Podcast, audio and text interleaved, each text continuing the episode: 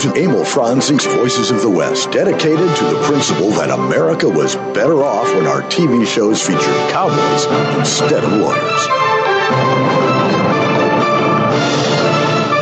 Well, howdy once again. It's Harry Alexander, Bunker de France, and Todd Roberts with another edition of Emil Franzi's Voices of the West. Fellas, Yeah. afternoon. Afternoon. Uh, You know, coming in, I saw a hootie owl out there, Yeah? and he was getting into the Halloween spirit. He was, was yeah, he? he went, ooh, ooh.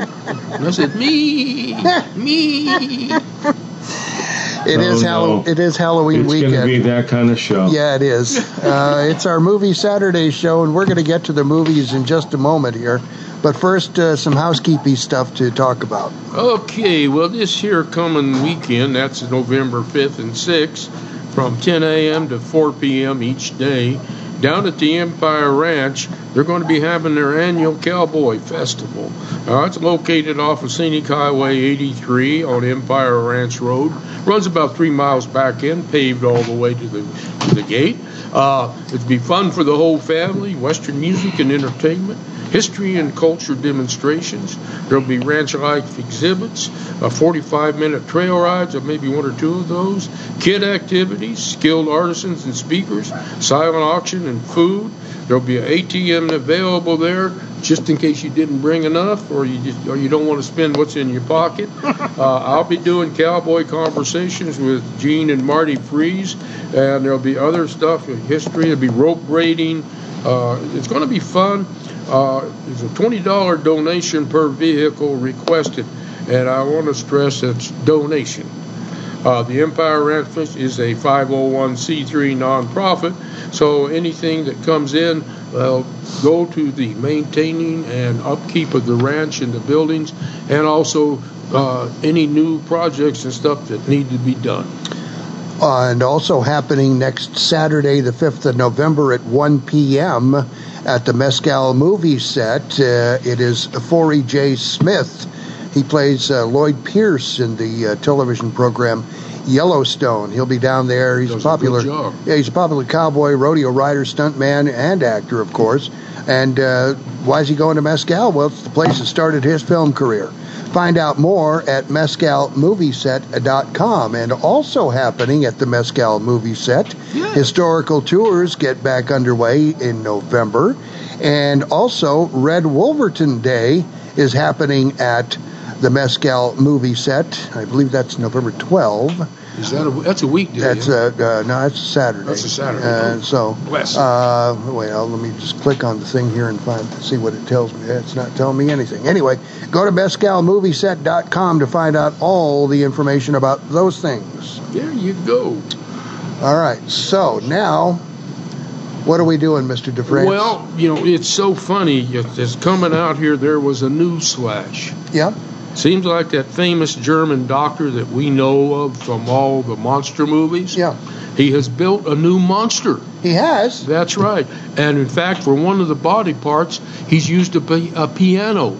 Really? Yes, it, he calls it the Frankensteinway monster.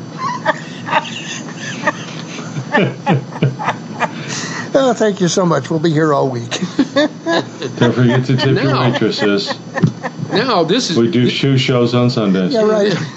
now Shoe shows or two shows? Two shows. Two shows. I like On shoe Saturday we do one Saturday a month we matinee, do a shoe show. a Shoe matinee, yes. Where we soft shoe off into the into the sunset. And if we, and if we, shuffle if off we to have, Buffalo. if we have big sales, we'll do a midnight show. You know. But you know, speaking of midnight, yeah. you know, we have this is going to be a vo- Emil Franzi Voices of the West first. Yep. Today we are going to do chapter one of the House of Haunted Henchmen, and we're all going to participate in this. Uh, just to give you a little premise behind it, uh, because henchmen sometimes get in trouble and they have to lay low. Well, Charlie King, being a very enterprising henchman, has found himself an old Victorian house up in Skull Canyon, Uh-huh. hidden away, and nobody knows about it. So what happens is that they are now when a henchman gets too hot, they fake his death and they go up to the haunted house Okay. and hide out. And this is the premise. Now, Todd is going to be play one of the uh, henchmen. He is the hunchback henchman uh, who has had his tongue cut out by the other henchman because he was not reliable. Okay.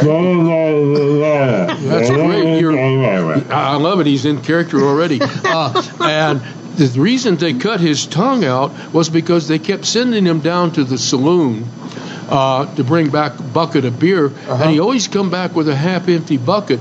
And he kept telling them, and other guys were trying to drink his beer. They don't believe him, so they cut out his tongue. now, just to cut through to the to the end and the cliffhanger of this episode, uh, all of the henchmen that have been hiding out up there have gone down to the bunkhouse. Uh, not excuse me, not to the bunkhouse. From the bunkhouse down to the bathhouse, Okay. and they're down there bathing. And of course, at the end, anybody knows at the end that two of them are going to get in an argument, Uh-huh. and they're going to have a towel fight showdown. well, Charlie all of a sudden realizes that he has not sent any towels down to the bathhouse. Uh-huh. So his job is to send Todd down there with the towels. Uh-huh. The problem is he hopes that you'll get there with more than half the towels, and that is the cliffhanger for today's episode. And tune in again next Saturday for the exciting adventures of a house on haunted the, the haunted house of haunted cowboys or what what is the name of this episode Uh, the, the house of haunted henchmen Yeah, what they, he they can tell them again todd we, we they, so they get it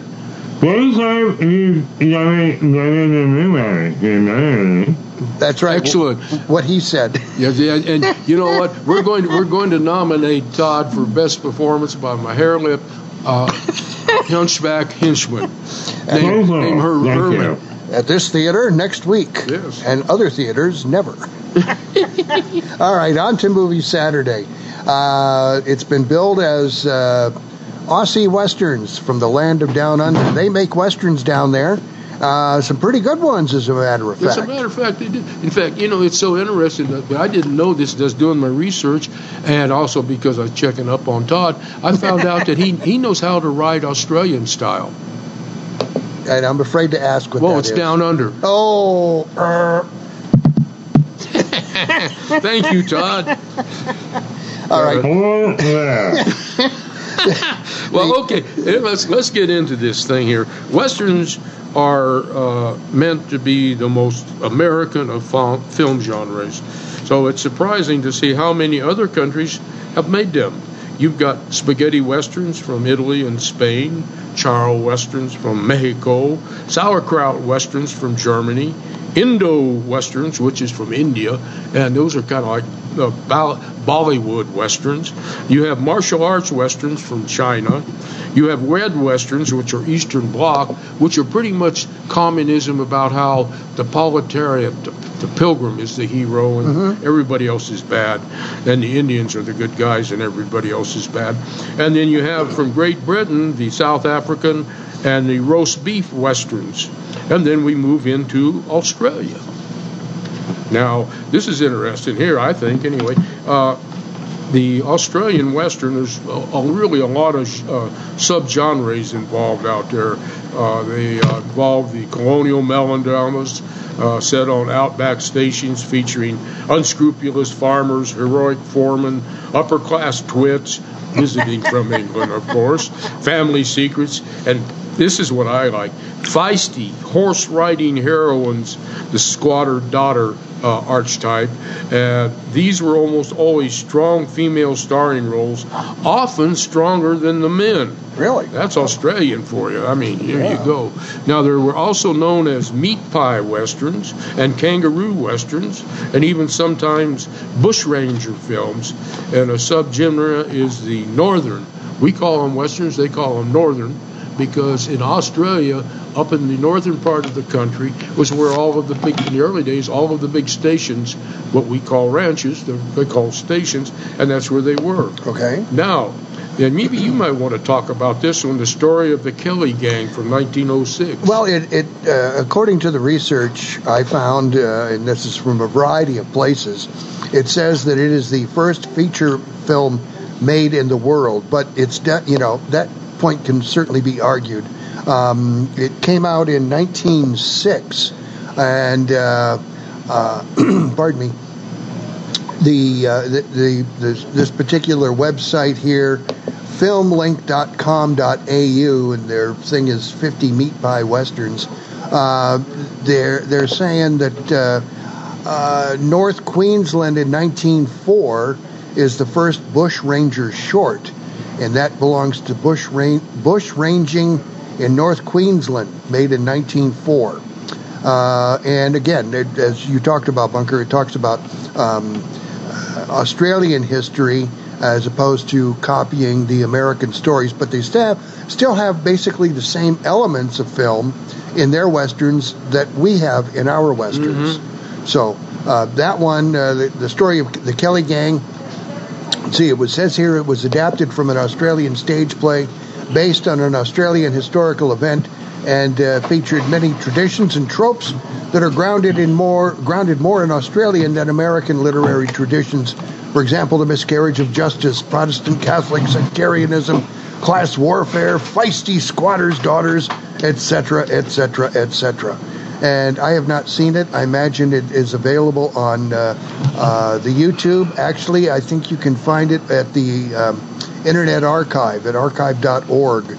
You can find uh, amount. Uh, most of it's been lost, but what's been restored, you can find it at archive.org and uh, uh, just look for the story of the Kelly Gang.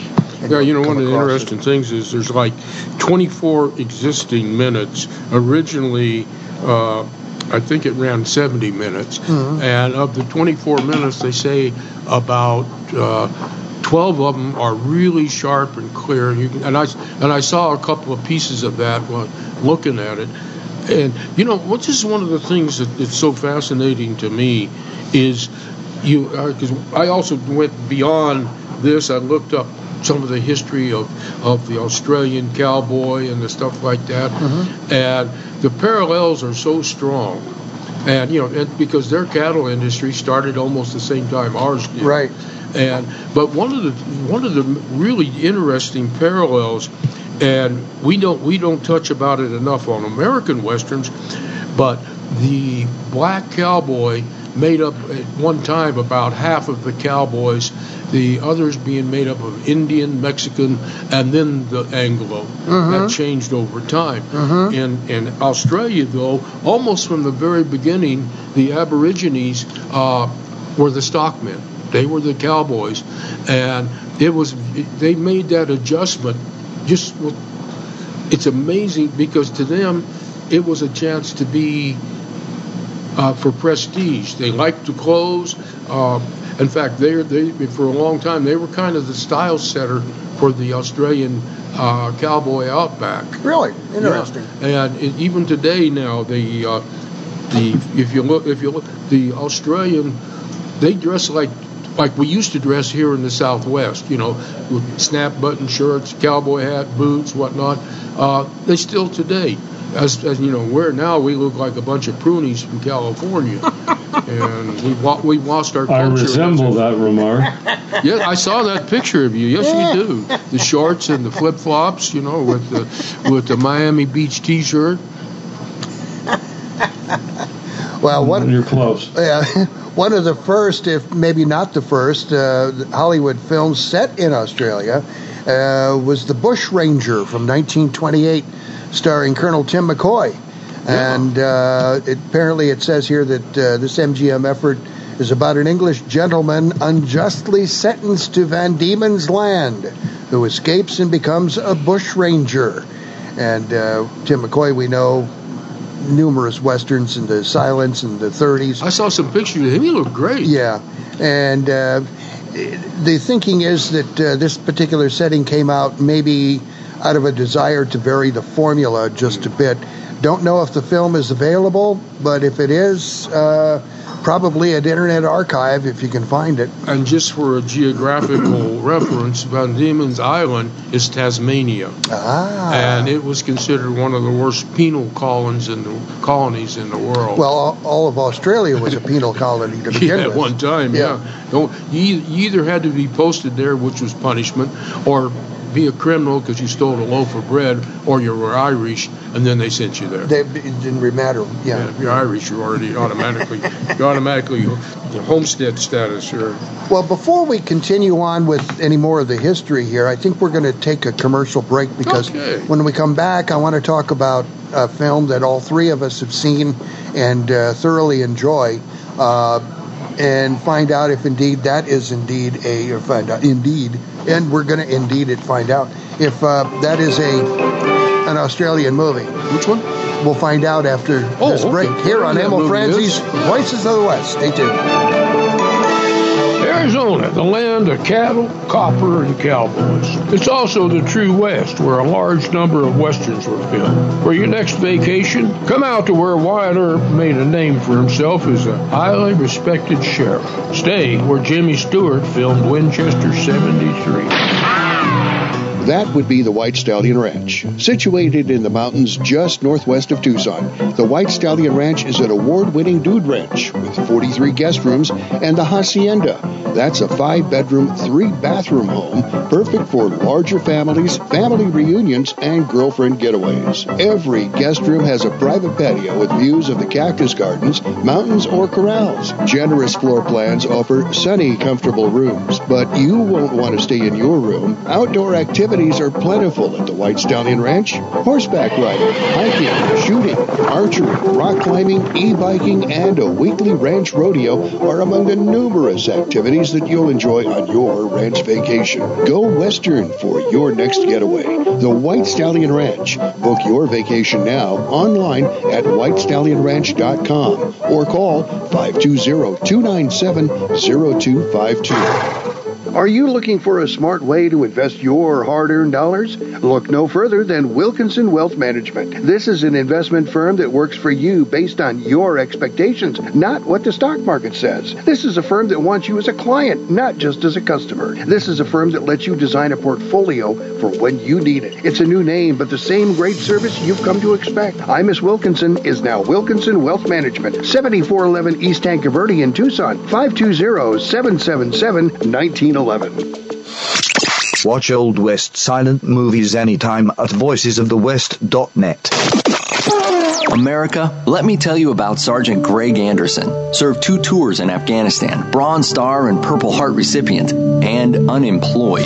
The unemployment rate among transitioning service members is unacceptably high, much higher than the general population. Veterans are a proven commodity. They're mature, reliable, and hardworking. They deserve a chance to get back to work after serving their country. Do you really want to honor a veteran? Hire one. Go to legion.org slash honor veterans to find out how you can help. All right, listeners, you like westerns, right? You're darn I mean, you do listen to this program. So you want a chance to tell the rest of the world which westerns you think are the best? I'm always ready to back up whatever I say. Here's how. Email us your picks for your top five westerns. Tell us why you think those five are the best cowboy movies. You Got any more you want to say on the subject? Each month, we'll pick one entry and offer you the chance to talk about your choices as a guest on our live stream and resulting podcast of the Voices of the West program. Pretty simple, right? We want to hear from you. We have our men scouring the valley. Email your list to Best Westerns, Voices of the West at gmail.com. I guess that's all we need to hear. You know, these Arizona cows are so different. Back in New York, we don't fight cows, we just milk them. This is the Voices of the West.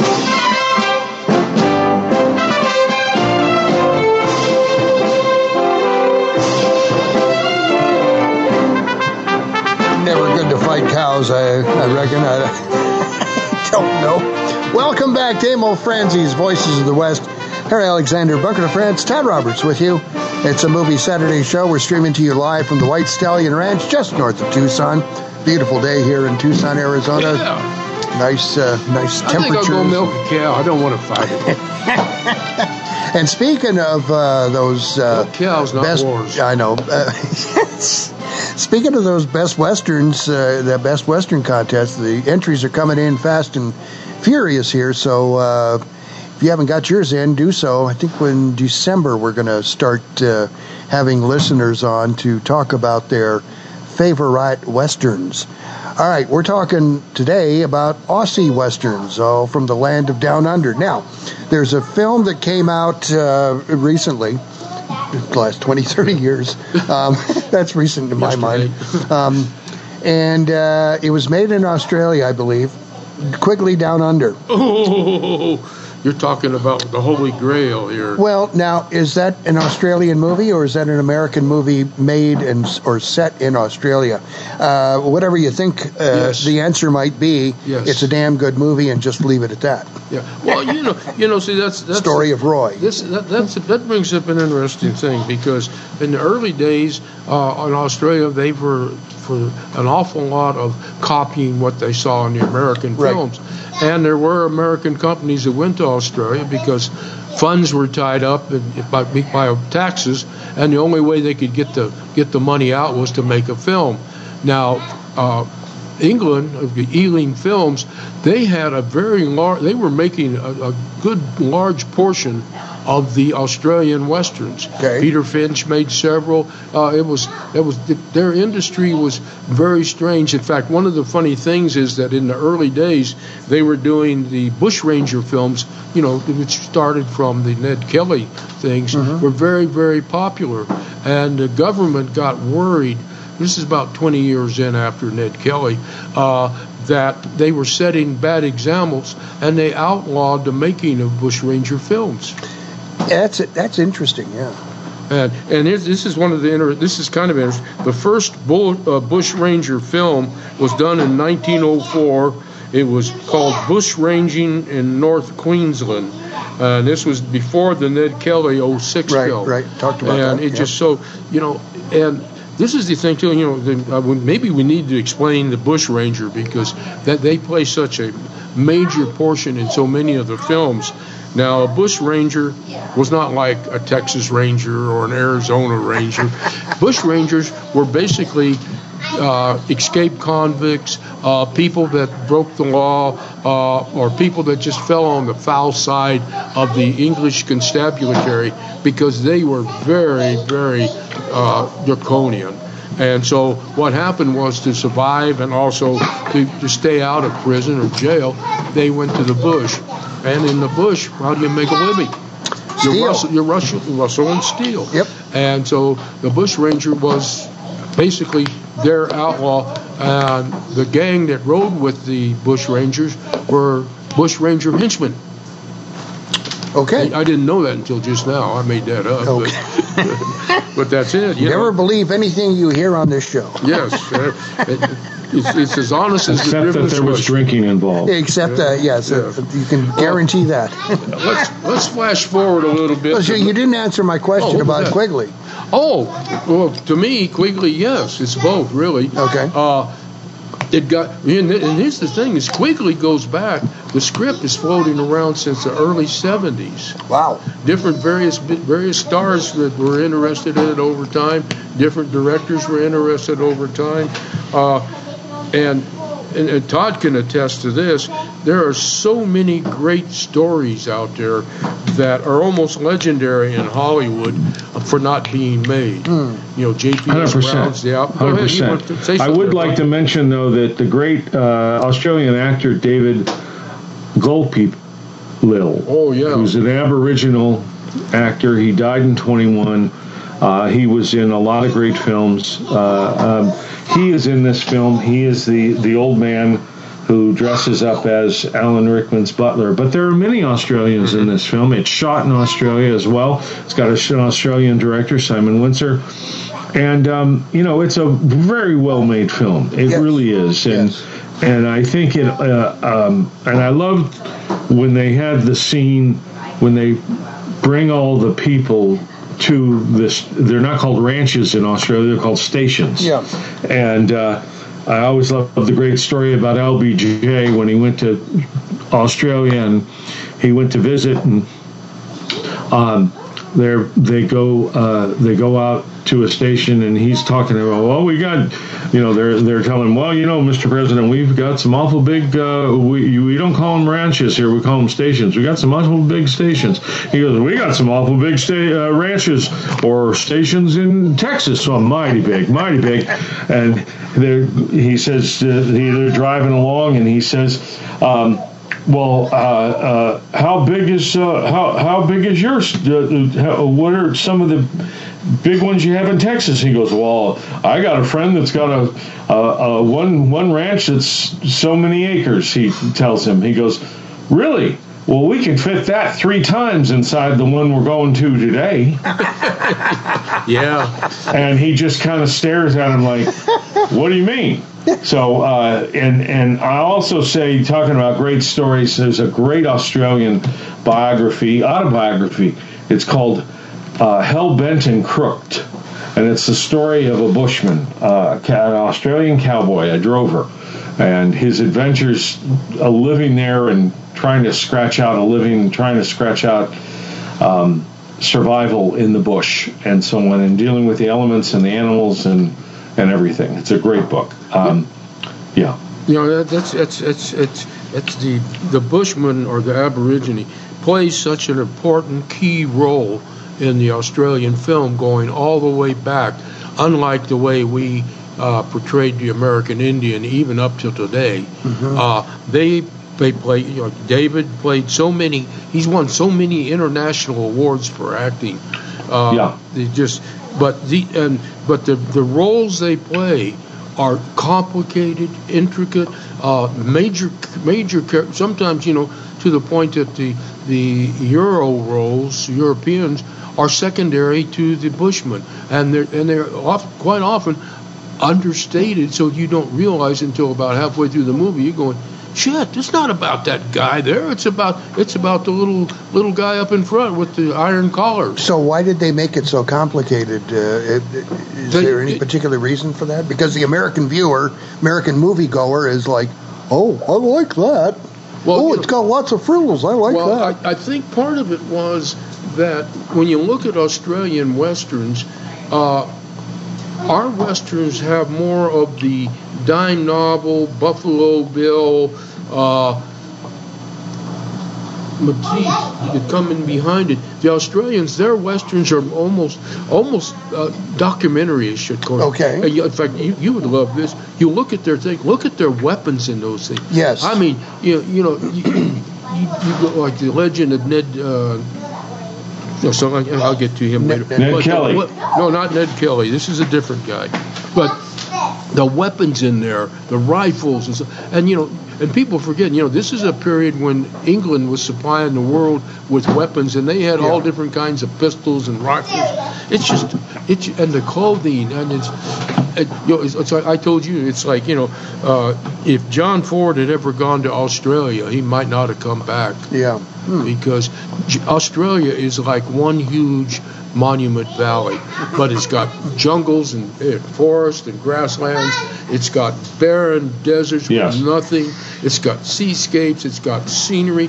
In fact, there's a, an artist I can't think of his name, but as an Australian artist, he was their first uh, international Aborigine artist to reach you know world class uh, status. And I'm looking at his work, and I'm going, God, that looks like New Mexico. I mean, so I'm now I'm going like picture, picture after picture, Yeah. and the only difference is every once in a while there's a big eucalyptus in there. You know, but Well, and and the the only difference is bunker with Australia is uh, there's just too many animals there Mm-hmm. that want to kill you and can kill you. Mm-hmm. Uh, and spiders between the and spiders and and, snakes. the snakes and yeah, my God, We it's talk- a little bit wacky. When I was there, we talked with uh, with Danny about that stuff, Todd. yeah, yes, that's right. Yeah, and he Golly. kept saying, Well, you know, uh, yeah. the One time I looked under the sink to get some Windex, and there was a brown, a brown recluse. You know, I just or there was this little snake, and it was, you know, about as big around as your pinky, but it'd kill you. Yeah, yeah. Uh, and I thought to myself, no, I no, no, I don't, no, know, I don't. Why? What? No, we're leaving. Get on the plane. now. Say goodbye. Um, think I also wanted, would love to just mention that the other great actor, in my opinion, Australian actor, is the great Jack Thompson, Mm-hmm. who was in, of course, Man from Snowy River, and he was in. Um, Just about everything. uh, you know, he he just is. At one time, was the the the Brad Pitt of Australia. You know, but now he's kind of an elder statesman, and he's um, he was in Mad Dog Moran uh, Morgan with Dennis Hopper. But he also played the judge in the Midnight of Garden of e- in the mid- Midnight in the Garden of Evil, um, and so many other films. He's a very good actor. Yeah. Uh, but you don't know he's Australian because he usually in those films he always has a southern accent. You know, think about this. We, you know, we've got Oxbow incident. You know, the movie starts with the dog in the road, gets up and mm-hmm. goes off, mm-hmm. ends with the dog mm-hmm. walking back. In Australia, you've got a kangaroo walk, wobbling through, or a wallaby, or you know, you know, it- it- Animals that we have no idea what yes, they are. yes. And, and Yeah. this this is a, here's a little piece here for you now. Uh, let me see. Let me find out where I had it here. I had my finger on it, and my finger moved here. Oh, here we go. Now, back in 1920, there was a fellow named Snowy Baker, and he was a he was an athlete, noted boxer and swimmer, and he became a big star. Very handsome, very you know tall, and he he was noted for a couple of pictures. The man from Kangaroo, the Jackeroo of Coolabong, the Shadow of the Lightning Ridge, and he was like one of the first big stars. But you were mentioning guys, uh, and uh, Todd, I'm surprised you didn't mention Chips Rafferty. Well, of course, This he was guy very is the, big. he's the Gary and- Cooper of Australia. Yeah. Uh, as the other one, uh, I think we should mention is the is the great John uh, Me- uh, Meillon, who was in Quigley Down Under, and he was in Crocodile Dundee, and he was in, you know, he's older in those films, but in his heyday in the fifties and so forth. I'll be honest with you, fellas. My favorite my favorite Australian film of all is with Robert Mitchum in The Sundowners Oh yes, that's, Yeah. and and and Peter Ustinov, all shot in Australia. Yes. Great film. And I also I Fred know it sounds crazy, and I'm probably going to lose some friends, but you know I like the Mick Jagger Ned Kelly film. I did too. You know, and one of the reasons is because it was a lot freer. That production was a lot freer. It wasn't as confined by Hollywood because it really was an Australian British production. So there's and and Jagger had a lot of weight back then, so he could do the film the way he wanted to do it. And I think it's very well made. Uh, and I remember when he comes out with that that that metal helmet on and you know to to fight the Australian, uh, well, the British police and so on. And I, it caused such a stir in the theater. People had never seen that before. Half the theater thought it was all phony, and the other half of the theater was just in awe. And it became a big thing. People kept talking about it.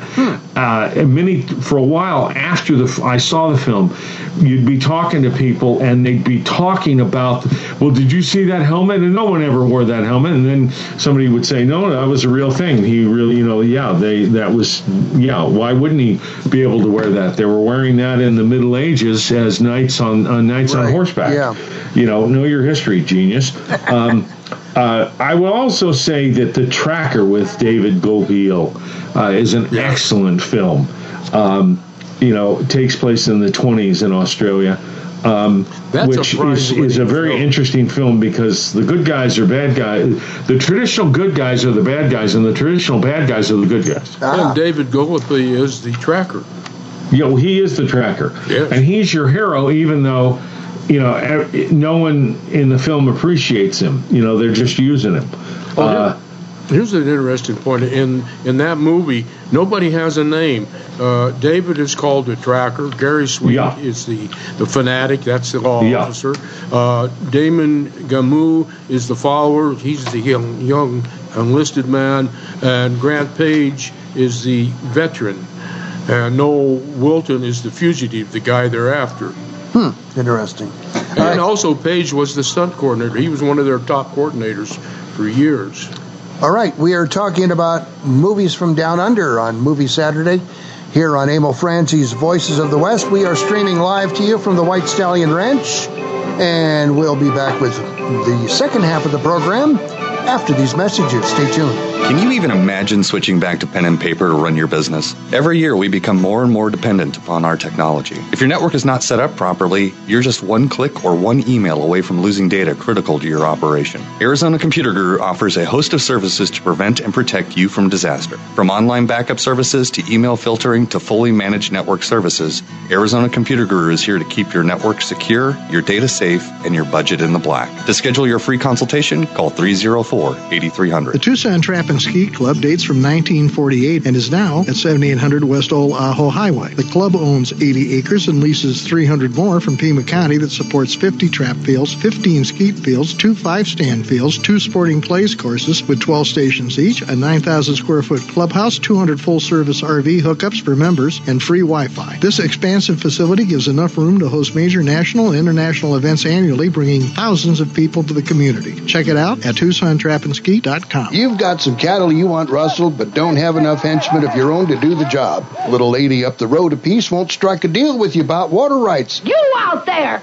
Come one step nearer and old Bess here'll spit right in your eye. So you need to strike your own deal, but you need the right henchman to do the job. The stage is hauling a Wells Fargo box loaded with gold. You've got the perfect spot to liberate that gold, but blank henchmen to pull off the job. What to do? You better start packing a handgun. Call Rent a Hench. We're a bad guy rental agency. We provide you with enough scruffy henchmen to tackle any job with specific directions.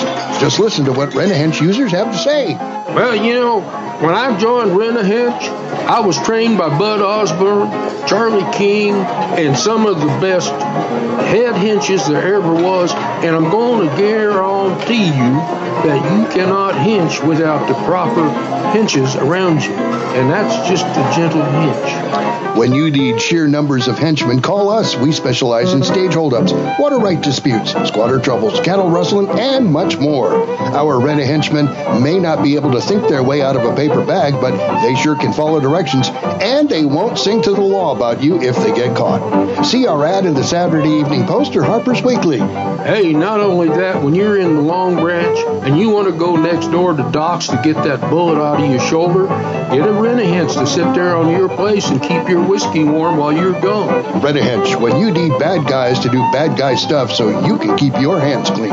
You let me do the work. Hello, I'm Travis Mills, and I made 12 westerns in 12 months, and you're listening to Voices of the West.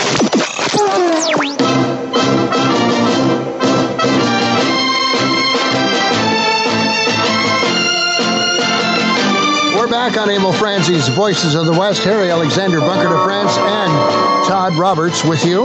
Uh, it's Movie Saturday. We're talking about uh, Aussie Westerns. And you know, it's funny. You, you, yeah. You, you, pulled up the Travis uh, blurb there. Get close to that well, microphone you, there. You, pulled up the yeah. Travis blurb, yeah. and I was thinking, you know, the people that are making film today, I think he's co- probably closer to what the Australian films are like than anybody around. Really? Yeah, because he's got that same kind of style, well, that I, honesty and, and directness. Well, I'll tell you, there's a there's a, a, television series that you can find on the Amazon streaming platform that is called the uh, called Wild Boys. Came oh, out yeah. in 2011, and it's set in Australia in the 1860s. The Wild Boys follows a gang of bushrangers as they stage holdups determined to keep ahead of the troopers or wind up at the end of a noose. That was that was pretty popular this, for a short while. Uh, I think there's only the one season of it on Amazon. I don't know how long the uh, show lasted otherwise, yeah. but I'll tell you what. Um, th- this what struck me about this particular film is, and I always look at the weapons mm-hmm. when I'm watching a cowboy movie and and they're this is 1860s, and they're using cap and ball revolvers. Like I was saying, that they you know? they love that. and it shows them loading that cap and ball revolver. Yeah. yeah they got cartridges that they're using, but you still got to ram that Yeah. thing home. And uh, the the rifles, they're muskets. Yeah. Uh, none, none of this repeating stuff. And they're not the, they're not the ones you see in every movie. No, no, and, and for me, I don't know if that. Ma- I don't think that makes me a purist. I I don't know, It, but just, it makes you an aficionado Yeah. of good weaponry and Right. good filmmaking. Well, yeah, you know, you like to see that kind of thing in your movies. Uh, you know, the, i- i- as realistic as you Mm-hmm. possibly can get. I mean, you know, um, Yeah, it doesn't take away from the bees that they got pistols that are 20 years ahead of their time. Yeah, that's It that's doesn't matter totally, because that's a totally different different. thing. Yeah, totally, totally different. But when you watch a television series like this, I mean, it. it, Yeah. it, and I've watched a, a uh, I can't remember. Dead how many- Man's Gun was like that. Yeah, yeah, exactly. I don't remember how many episodes I've watched on this one, but uh, it, it's really a good television series. So if you've got the Amazon platform, I highly recommend that you uh, check it out. Called Wild Boys. You know, you're talking about authenticity. For a second, I want to go back to the story of Ned Kelly Gang, you know, 1906, right? Right. When they made the movie, the helmet and the body armor was the actual helmet and body armor that Ned Kelly uh, wore. The government said, "Here, yeah, take it, mate, and make use it in your movie." Wow. That's you know that tells you something. Yeah. Now here's something else. Now, you know we're talking about this, and maybe a lot of folks out there are scratching their head and saying, "Well, jeepers, I don't think I've ever I've seen Quigley, but where do I start?" If that, I want to recommend them. This is a good starter movie for Australian westerns. It was called Australia. How original, right? uh, 2008. Uh, ran 165 minutes. Uh, super 35, and it was an Australian, United States, and British production. Uh, Baz Luhrmann was the director. It starred Nicole uh, Kidman as the uh, widow. Hugh Jackman was the drover. Both are Australian. And- yeah, yeah, yeah. And Jack Thompson. This is for uh, for Todd and Bryan Brown. You don't get much more Australian than Bryan, and he's in a couple of recent ones that are really good. David Gulpilil, uh, Brandon Walters, and I, I want to see because I can't pronounce this name, so I want to I want to pronounce it. David Nagu Mujara. Thanks, I'll walk. Yes, yes, indeedy. And the, storyline basically, it's a cattle drive. Uh, it's an old-fashioned romance. It's a tribute to an to Australia, and it's about this British woman in 1939 who travels to Australia to settle her dead husband's estate and stays on to make something of the Barren Ranch with the help of the drover, which is Jackman. But what's interesting is, and this is the thing that uh, some of the great Australian westerns are, based on, was this was at- just at the beginning of World War II. And the Interesting. Australians were really worried about the Japanese invading, especially up there in the North Country, because that's where all the cattle stations were. And I mean, you're talking about hundreds of thousands of head of cattle. You can feed a lot of soldiers with that. And so basically, what they did is they took and, uh, did a cross-country cattle drive of about two-thirds of the country uh, to you know all kinds of uh, situations and stuff. And uh, Well, amazing that you speak about that because there's a movie uh, on this website, 50 Meat Pie Westerns, The Overlanders? uh, filmink.com. Yeah, The Overlanders, 1946. You guys mentioned Chip Ra- Chips Rafferty. Um, this this one says Michael Balcon, head of Britain's Ealing Studios, sent out Harry Watt to Australia and told him to find an idea for a movie. Watt came up with a cracker based on a true story. It's a cattle drive in North Australia to escape the Japanese.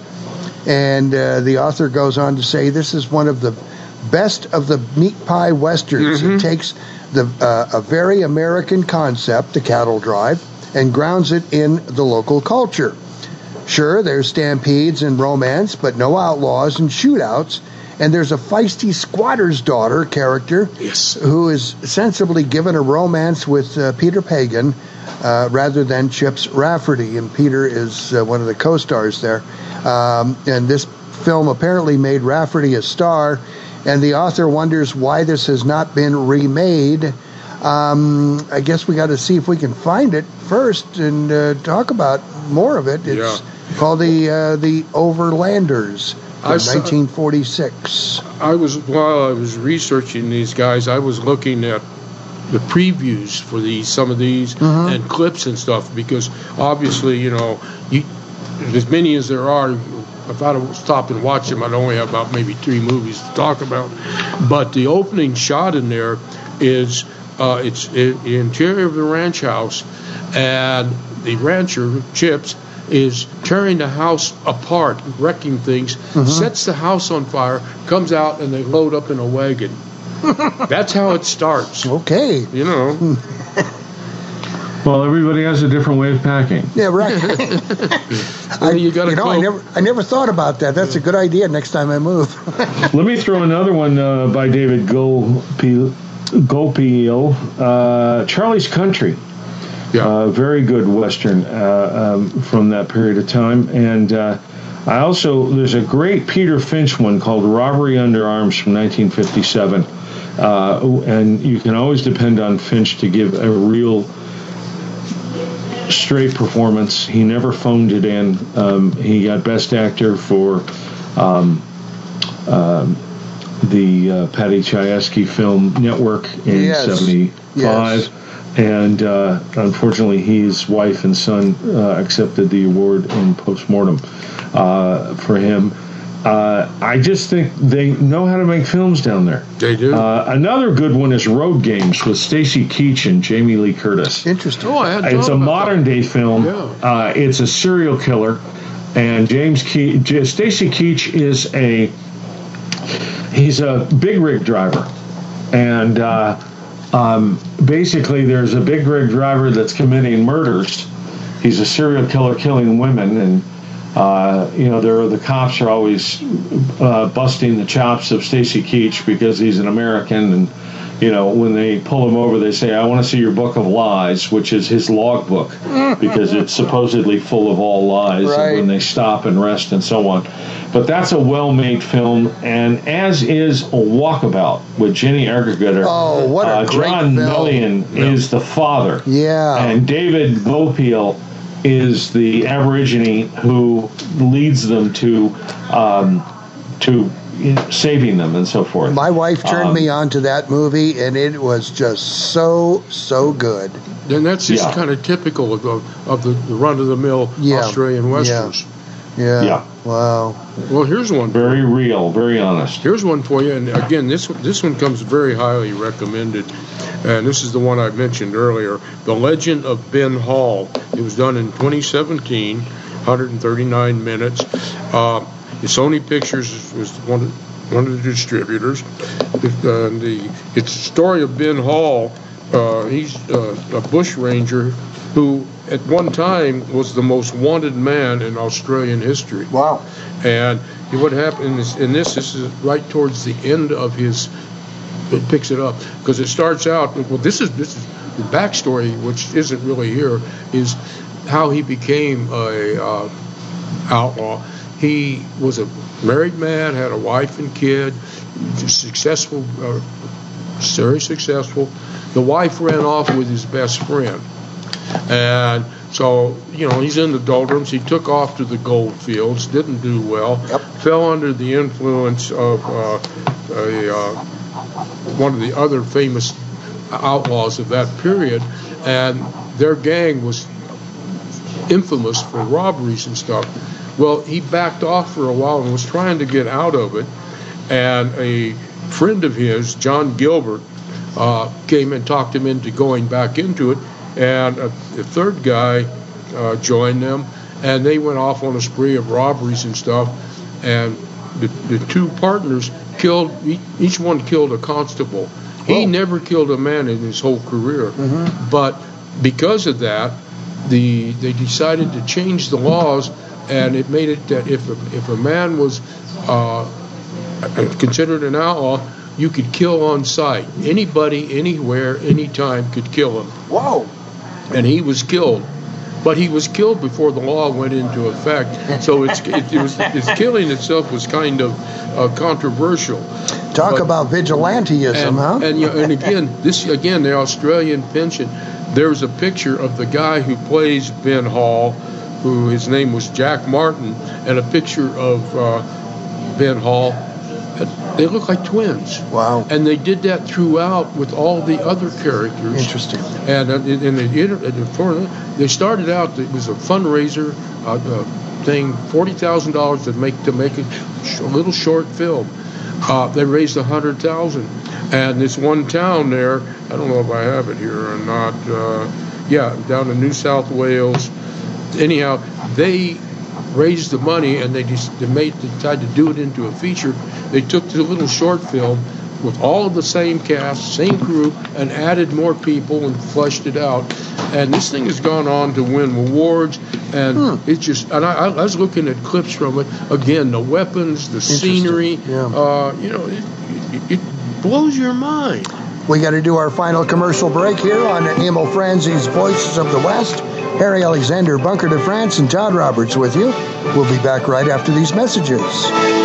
Arizona, the land of cattle, copper, and cowboys. It's also the true West, where a large number of westerns were filmed. For your next vacation, come out to where Wyatt Earp made a name for himself as a highly respected sheriff. Stay where Jimmy Stewart filmed Winchester 73. That would be the White Stallion Ranch. Situated in the mountains just northwest of Tucson, the White Stallion Ranch is an award winning dude ranch with 43 guest rooms and the Hacienda. That's a five bedroom, three bathroom home, perfect for larger families, family reunions, and girlfriend getaways. Every guest room has a private patio with views of the cactus gardens, mountains, or corrals. Generous floor plans offer sunny, comfortable rooms, but you won't want to stay in your room. Outdoor activities are plentiful at the White Stallion Ranch. Horseback riding, hiking, shooting, archery, rock climbing, e-biking, and a weekly ranch rodeo are among the numerous activities that you'll enjoy on your ranch vacation.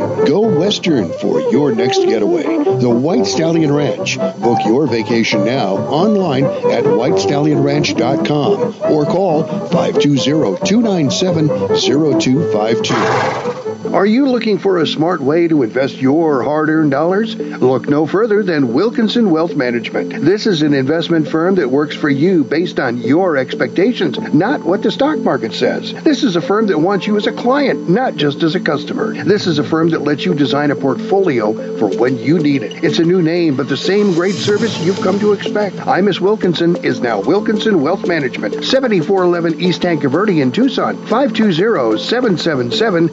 520-777-1911. Read classic Western comics anytime at voicesofthewest.net. Hello, I'm Mr. Red. No doubt you've heard about rescue groups for dogs and cats. But did you know there's a rescue group for horses? That's right, it's called Horse It Around Rescue. Founders Steve Boyce and Teresa Worrell are helping out all those equine victims of neglect and cruelty by giving them a place to restore their health and wellness. And Horse It Around provides a nurturing and natural environment where horses can be horses, so they can be adopted out into forever homes. More than 120 horses, mules, and donkeys have been adopted out, but like everything else, it costs money to run the project. Horse It Around is a 501c3 nonprofit located in southeast Arizona. Your tax deductible donations to Horse It Around will go a long way so those horses can be horses. Check out the website, horseitaroundrescue.org. Make a difference in a horse's life. That's horseitaroundrescue.org. As we recognize the service of America's men and women in uniform, let's also honor the families who sacrifice so much every day. Military families endure frequent deployments and separations. They carry on while their loved ones are sent into harm's way and wait patiently for their safe return. If you really want to honor a veteran, look for ways to support their families and thank them for their sacrifices. Go to legion.org slash honor veterans to find out how you can help. All right, listeners, you like westerns, right? You're darn I mean, you do listen to this program. So you want a chance to tell the rest of the world which westerns you think are the best? I'm always ready to back up whatever I say. Here's how. Email us your picks for your top five westerns.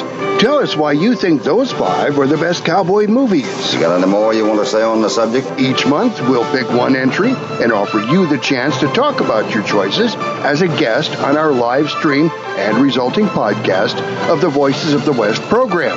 Pretty simple, right? We want to hear from you. We have our men scouring the valley. Email your list to Best Westerns, Voices of the West at gmail.com. I guess that's all we need to hear.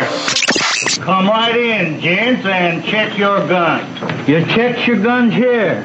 Not my guns. Oh, we can't make any exceptions, boys. Two gunmen are too valuable to kill each other off. I'm hungry, Joe.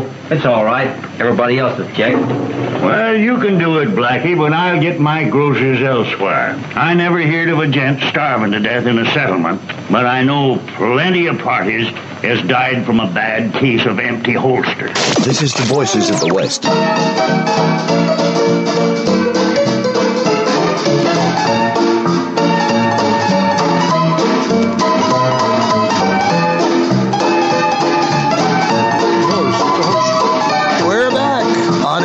Franzi's Voices of the West. I love that song. Tin Pan Piano. No, it's uh, Knuckles O'Toole tinkling the ivories there. The Ragtime Cowboy Joe. Yes. I would love to find that movie. I just cannot find it Yeah. anywhere. Its uh, streams just aren't available. It's Johnny And Mac. there's a cartoon that, that has the, you know, one of the old. Yeah, it's a Johnny Mack Brown movie, and uh, I'll find it eventually. I'll find it. All right, back on Voices of the West. Harry Alexander, Bunker de France, and Todd Roberts. Aussie Westerns is what we're talking about. In the few remaining moments I we want to have, do a rundown on, on kind of an overview of between 1950 and now. quickly. Okay, 1950, Bitter Springs. It was the first film to look into the land right conflicts between the European settlers and the Aborigines. 1960, Shadow of the Boomerang, a Christian Western. Well. 1975, Inn of the Damned, a horror Western. And I was looking at shots of that. Whoa. And of course, Quigley Down Under, we talked about that one. And in 1943, John Wayne visited Australia, part of the USO tour things, you know. Yeah. Uh, and I, as recommended reading, get your pencils out, write this down. Aboriginal Australian Cowboys and the Art of Appropriation by Darren Jorgensen. This is a beautifully excellent history of uh, Australian cowboy and the Aborigine, what the part that they played, and that they were really the cowboy of Australia up until you know probably around World War II afterwards. All right, fellas, we're about two and a half minutes out, and I wanted to ask you uh, I, either one should answer or can answer. Um, are you aware of, is there a, a place in Australia that is like Hollywood in the United States that churns out movie after movie after movie? Melbourne, but you go with it, uh, Todd. Well, I think Melbourne is one, and the other one is uh, is uh, um, Brisbane. Um, Brisbane And you know, Victoria. they had Murdoch, uh, Rupert Murdoch, who own, owns Fox. Uh, well, Disney owns it now. Um, studios. Uh, I think he's gonna built buy it back. A, a huge, uh, a huge studio there um, because people like uh, Guy Pearce and Russell Crowe and uh, Nicole Kidman all wanted to make movies in Australia and not have to go too far from home. They've shot, I think, at least one Mission Impossible there, if not another. Wow. Um, so there is a movie industry down there, definitely. Um, you know, and a lot of things are shot there. I, uh, the rumor was parts of The Great Gatsby with Baz Luhrmann were shot Mhm. there. Um, you know, uh, and a lot of people say, well, you know, then it's not as good. Well, if you ever watched the show on HBO Rome, that great show, the whole thing was shot in uh, in Romania.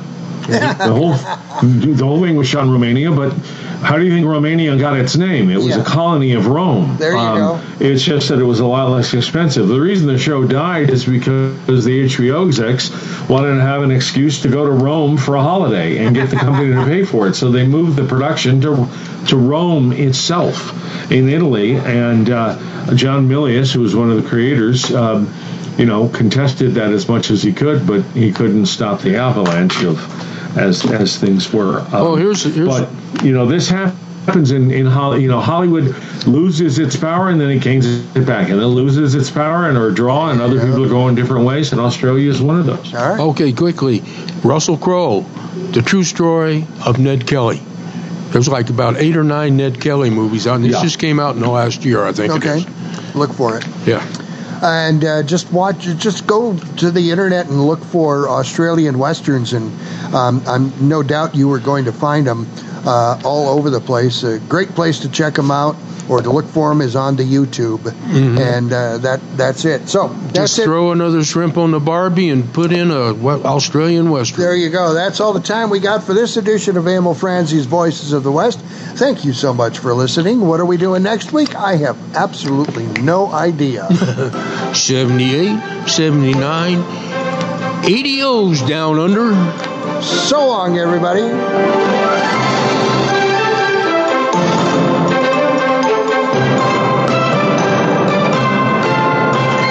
Thanks for listening to Emil Franzi's Voices of the West.